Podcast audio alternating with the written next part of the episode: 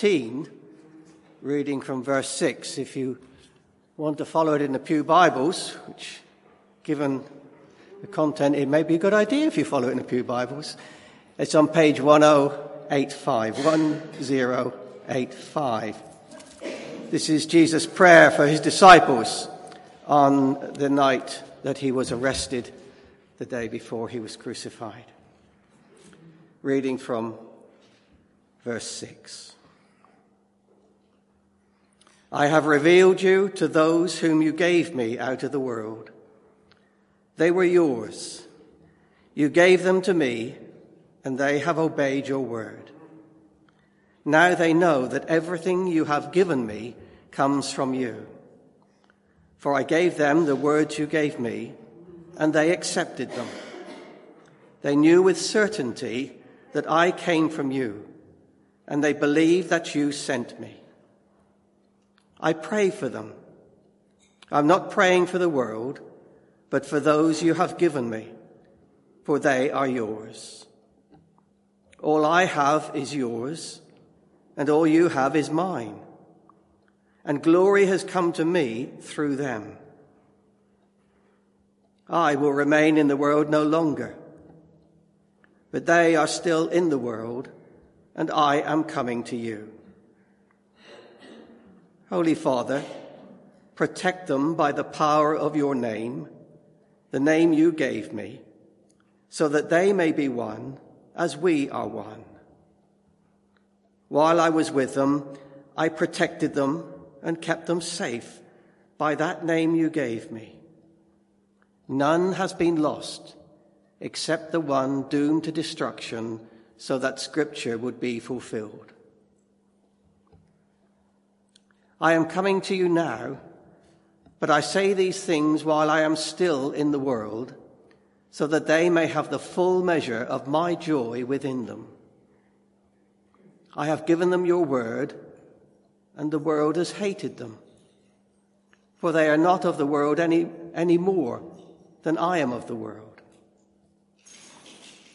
My prayer is not that you take them out of the world, but that you protect them from the evil one. They are not of the world, even as I am not of it. Sanctify them by the truth. Your word is truth. As you sent me into the world, I have sent them into the world. For them I sanctify myself, that they too may be truly sanctified. My prayer is not for them alone. I pray also for those who will believe in me through their message, that all of them may be one, Father, just as you are in me and I am in you. May they also be in us, so that the world may believe that you have sent me. I have given them the glory that you gave me, that they may be one as we are one, I in them and you in me, so that they may be brought to complete unity. Then the world will know that you sent me and have loved them even as you have loved me. Father, I want those you have given me to be with me where I am and to see my glory, the glory you have given me because you loved me before the creation of the world. Righteous Father, though the world does not know you, I know you, and they know that you have sent me. I have made you known to them and will continue to make you known in order that the love you have for me may be in them and that I myself may be in them. This is the word of the Lord.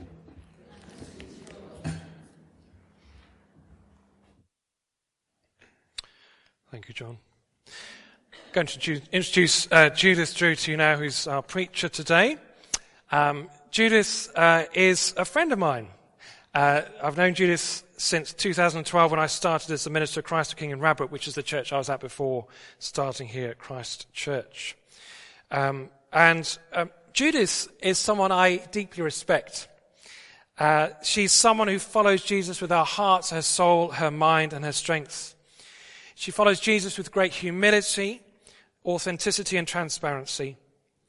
Judith really wants others to know for themselves the transforming love and power of Jesus Christ in their lives. Judith, I'm really glad you've accepted my invitation to come and preach here today. Do come on up and uh, let me pray for you.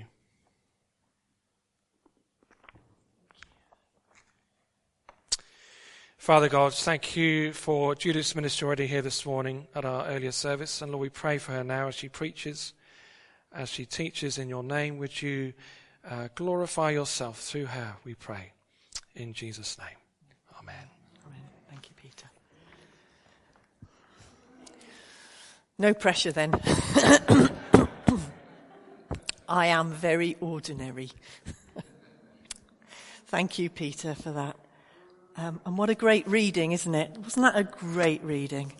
Um, and I also really appreciated that video we saw of Thy Kingdom Come. Um, and they talked about praying and praying into people's secret histories. You know, as I was watching that, something came to my mind, but actually we need to be living into people's secret histories as well as praying for them. So thank you for the invitation to come and speak here. I have not come to preach. I have come to speak. All right, speak here, and thank you for that um, um, unwarranted introduction. As I say, I'm very ordinary.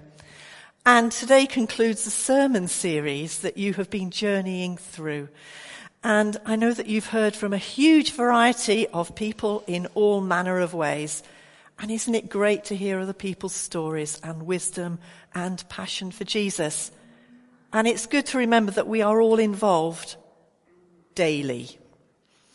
And today we finish with the word sent. Sent for what? To do what? And where? So what does sent mean? Well, according to the Oxford Dictionary, sent to send is to propel, cause to move, order, or cause to go, or be conveyed. And we know that to send it, that because we send an email, we send a message, or we send a letter.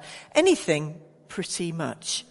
And and that the sending is at the desire of the sender. But also we tend to send something that conveys something. Instruction, news, information. It has more often than not got information involved. Appointments, whatever. There is a cause to it and hopefully a result. And you, the receiver, achieve a resulting action. Something should change because of this sending. You know, I love to hear from people who work in difficult places and who passionately testify to the amazing work of God. We hear from our mission partners about the work that they have been sent to do, quite often in hard places, and the blessing that God pours out on their ministries, whether tangible or intangible. I feel excited I cheer almost out loud. My heart skips a beat and I am on their side, rooting for them and for the people they touch and the changes God makes. And I sit in my seat and I thank God. Thank God for what he is doing. I thank God that the kingdom is expanding. I, and I thank God that I am not called and sent to ministry mission like that. Not my strength, not my gifting, and not my passion. Not, not close up anyway.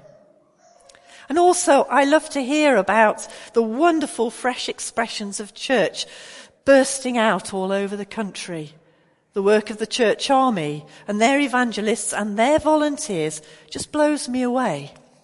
I, in really, they go into really deep places and dark places and situations in our country where it is very difficult to reach. And they bring life and they bring change and they bring hope. Again, I feel excited. I cheer and my heart skips.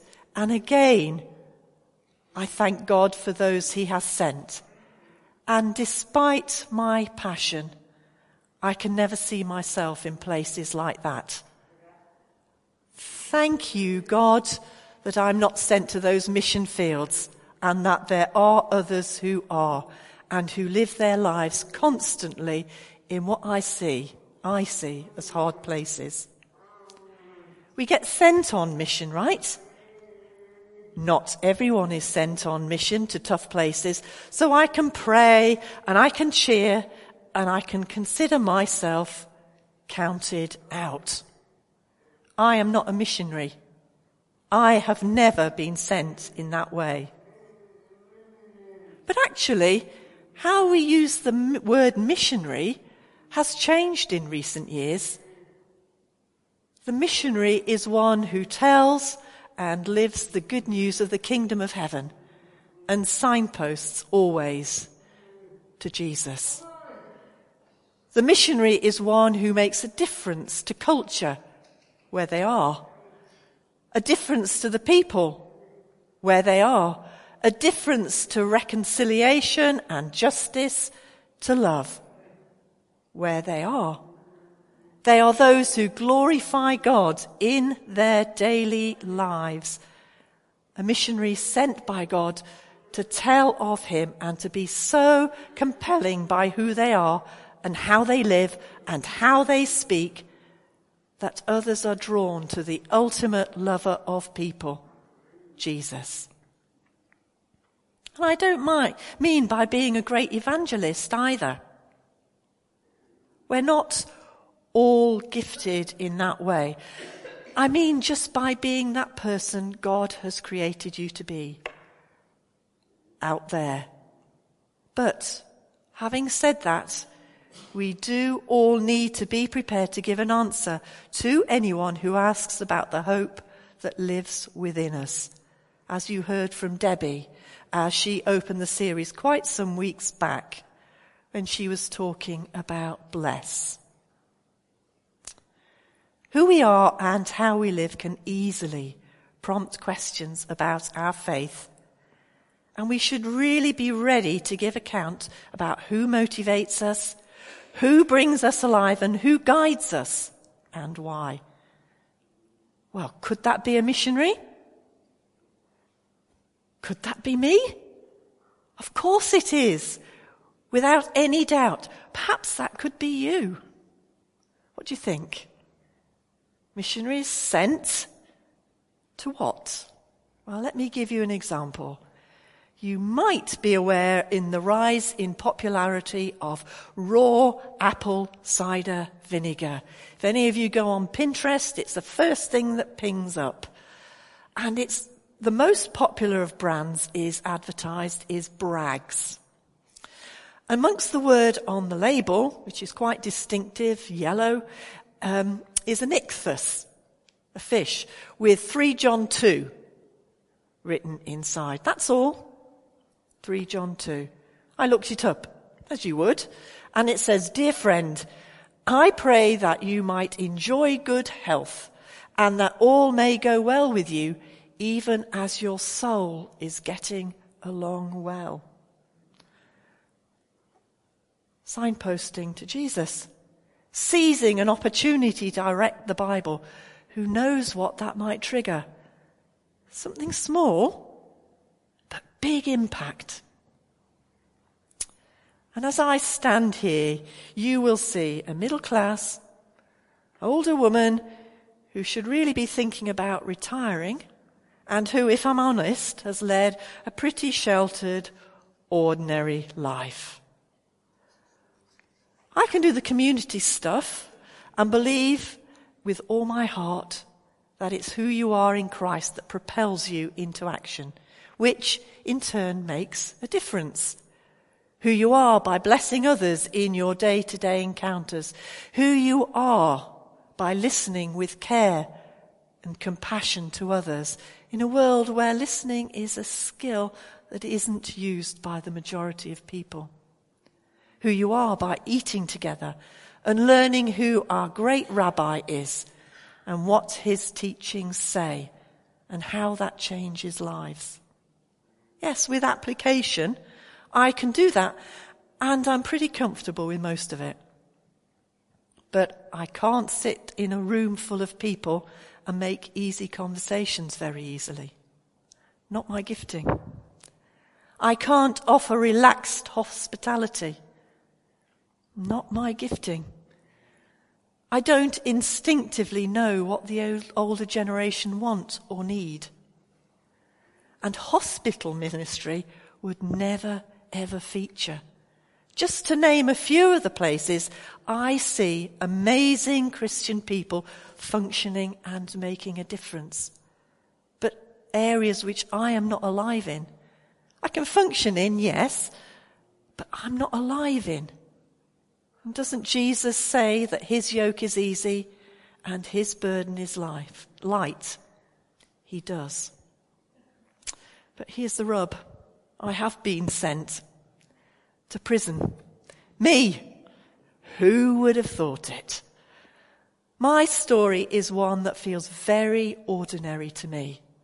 And it's only when I begin to tell, tell it, my story, I realize that for others, this isn't quite so ordinary.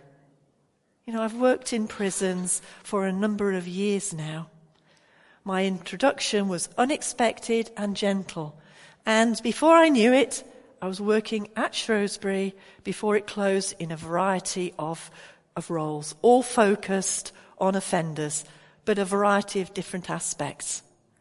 And I was based within chaplaincy. Shrewsbury closed, as we know, and I thought God was going to send me somewhere else, send me something else. And I really thought that perhaps it would be in the church setting. However, not quite right. I am now at Featherstone Prison, again working within chaplaincy, and it feels so very right, and it feels so very fruitful. Well, most of the time. My discussions with God about sending have been robust and they have been protracted. The story is too long to tell now, but to suffice to say that my friend and colleague, Reverend David, who I've worked with within prison ministry for a long time, retired and left Featherstone Prison, and I was going to go with him. Oh, yes until God sent me there to stay a little bit longer, to bridge the gap until a new chaplain was appointed. Just to lead two very small Bible study groups, that was all. Hmm. Here's an interesting thing. The person who felt that God was encouraging me to stay after David left was not a Christian. She was someone I had worked alongside for a number of years and had built up a really lovely friendship. She was the one who articulated God's sending. She felt very strongly I needed to be there. Do you know what? God doesn't always use those people we expect. And He can work through and with anyone, whether they acknowledge Him or not. You know, God's bigger than that, isn't He? So my bargaining with God began. And I always try to be very open, open to the sending, but also open to the leaving. These things God gives us and asks of us, we should hold lightly. Because once we hold them tightly, we become the main thing, not the signposts. And then we are sunk. And once we forget who has sent us and our purpose, then we and those we are sent to are lost. So I bargained about my time of leaving. I bargained about the size of the groups. I bargained about my role there, but continued to go, knowing that God would show me the time when the time was right to leave. And I'm still there doing what is asked of me, being open, trying hard, and being available. And because this is God's will, I feel He has blessed the groups massively. I now have two study groups of about 12 people, 12 men in each group. It hasn't shrunk and become non-viable, which was my first opt-out clause with God. Another volunteer now has joined us to be part of the fellowship. And there is an honesty and there is a desire to meet God and learn. These men have truly found a faith that sustains them in the darkest of places, in probably the darkest times of their lives. Their passion and enthusiasm for God and the thanks that they have for Jesus and the reliance they have on the Holy Spirit actually shames me. Discussion in the groups is direct, you can imagine, thought provoking and very challenging. How can we, not they, how can we live this stuff that we read? They live as forgiven men, most of them with some difficulty in accepting that in a new life that now possibly has great potential. I don't have all the answers, of course, and we learn together. And some of them have found God for the very first time.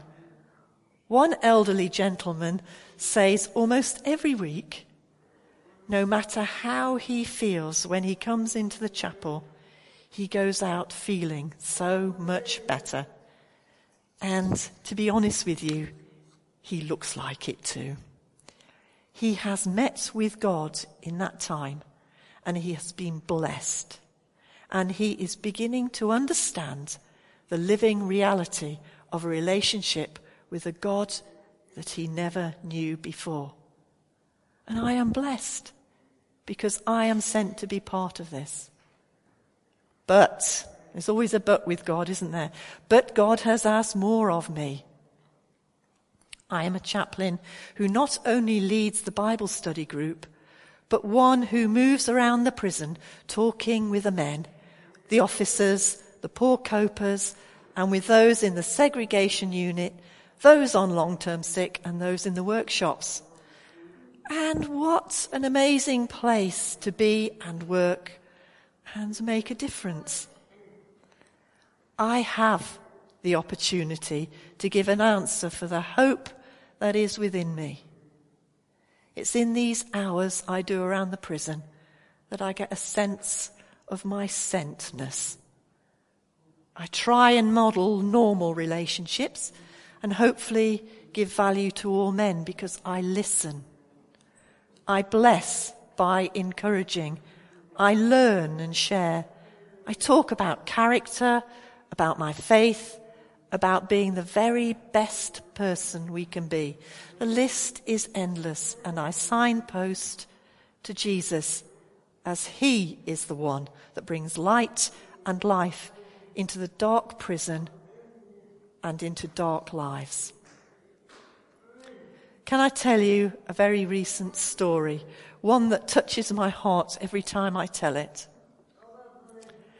Last week, when I was working in the segregation unit, one of my Bible study group was there in a very, very bad way, and we will call him John.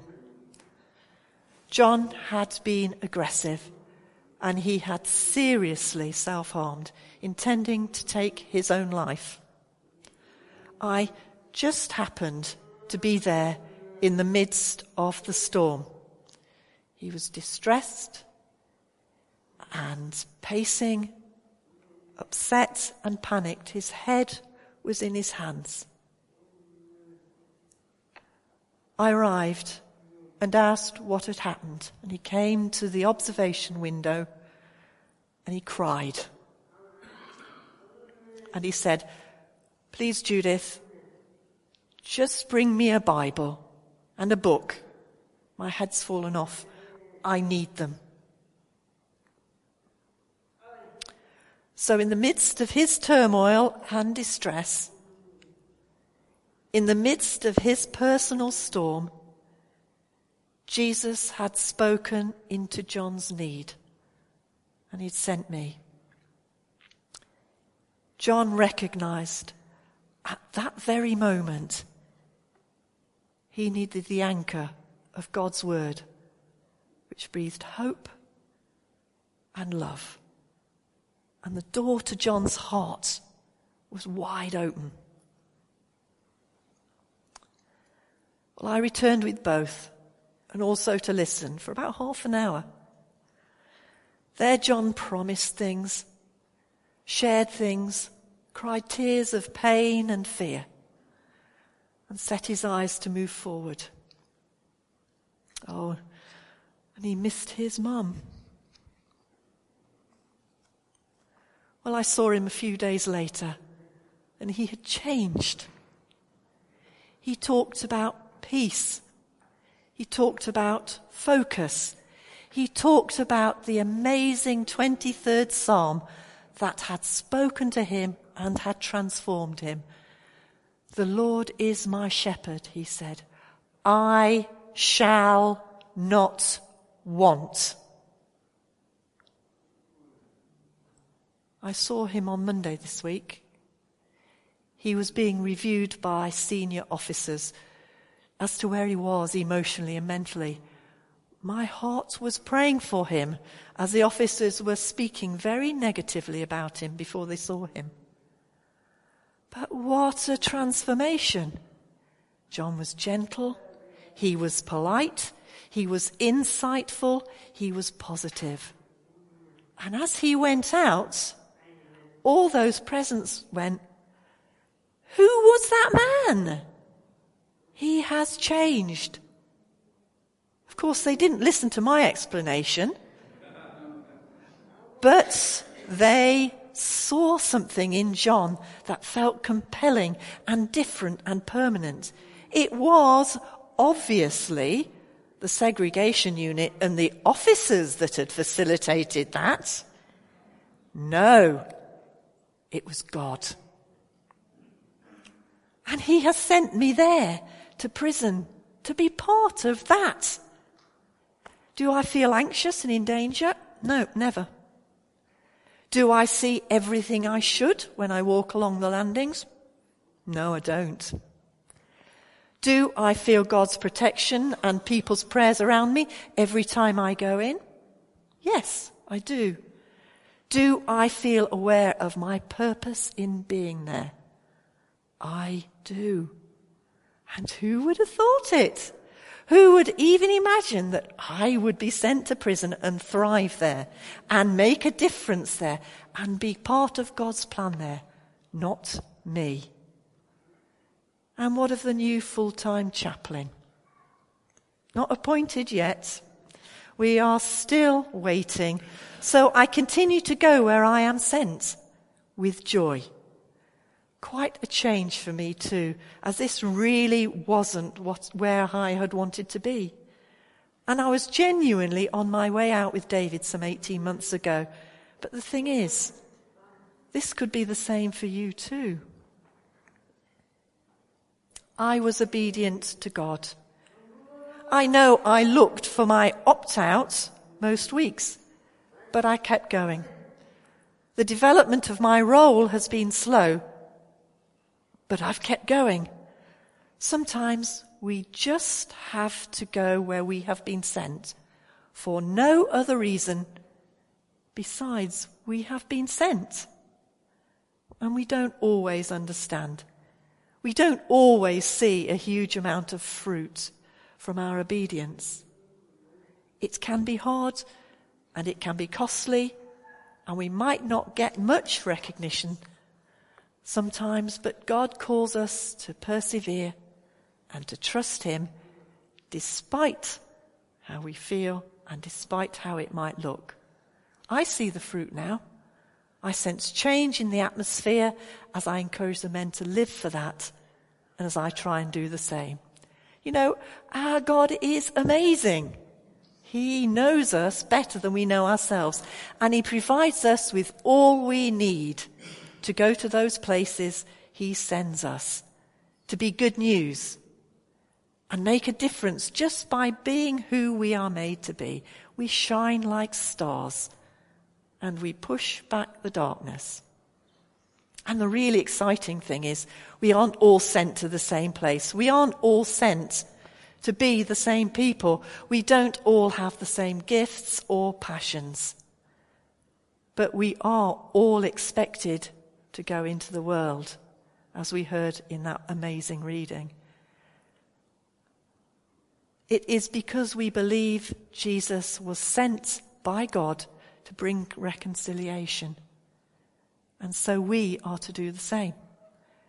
We read, As you sent me into the world, I have sent them into the world. The interesting thing here is Jesus is praying for his disciples. These disciples who were chosen from the ordinary, the broken, the uneducated, the unreliable, just like us.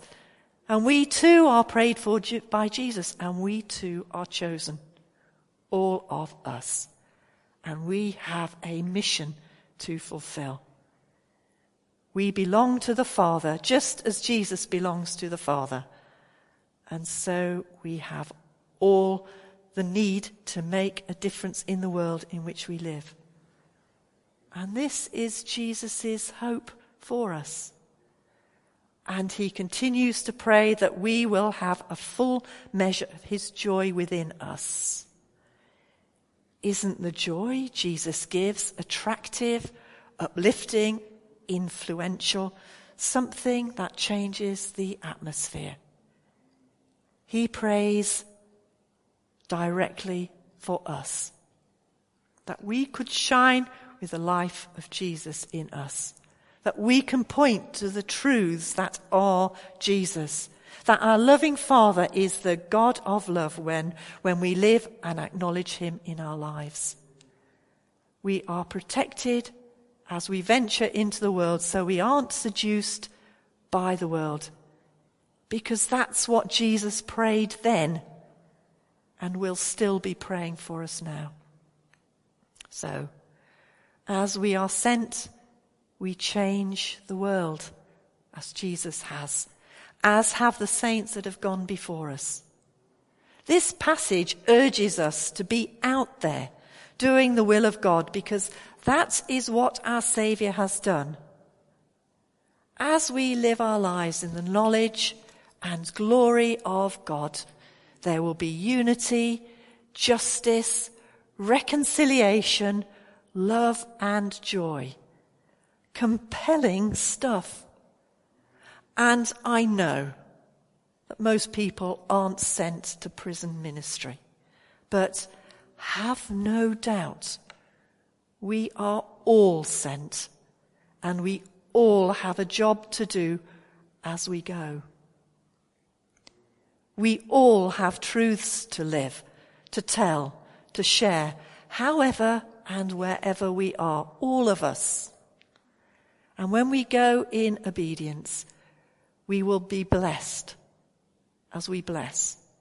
We will learn as we teach. We will eat as we feed. And we will be heard as we listen. It all fits so perfectly, as of course it will. Because we are talking about God here. Where are you sent? You might think nowhere. But you must look again. What does the Holy Spirit do through your obedience, through your gifting, and your passion? Don't miss that. Look out for it. Take notice of it. Celebrate it. Be encouraged by it. God isn't always obvious. But do know that God will be cheering as he sees his people going to all the places and making disciples of all nations.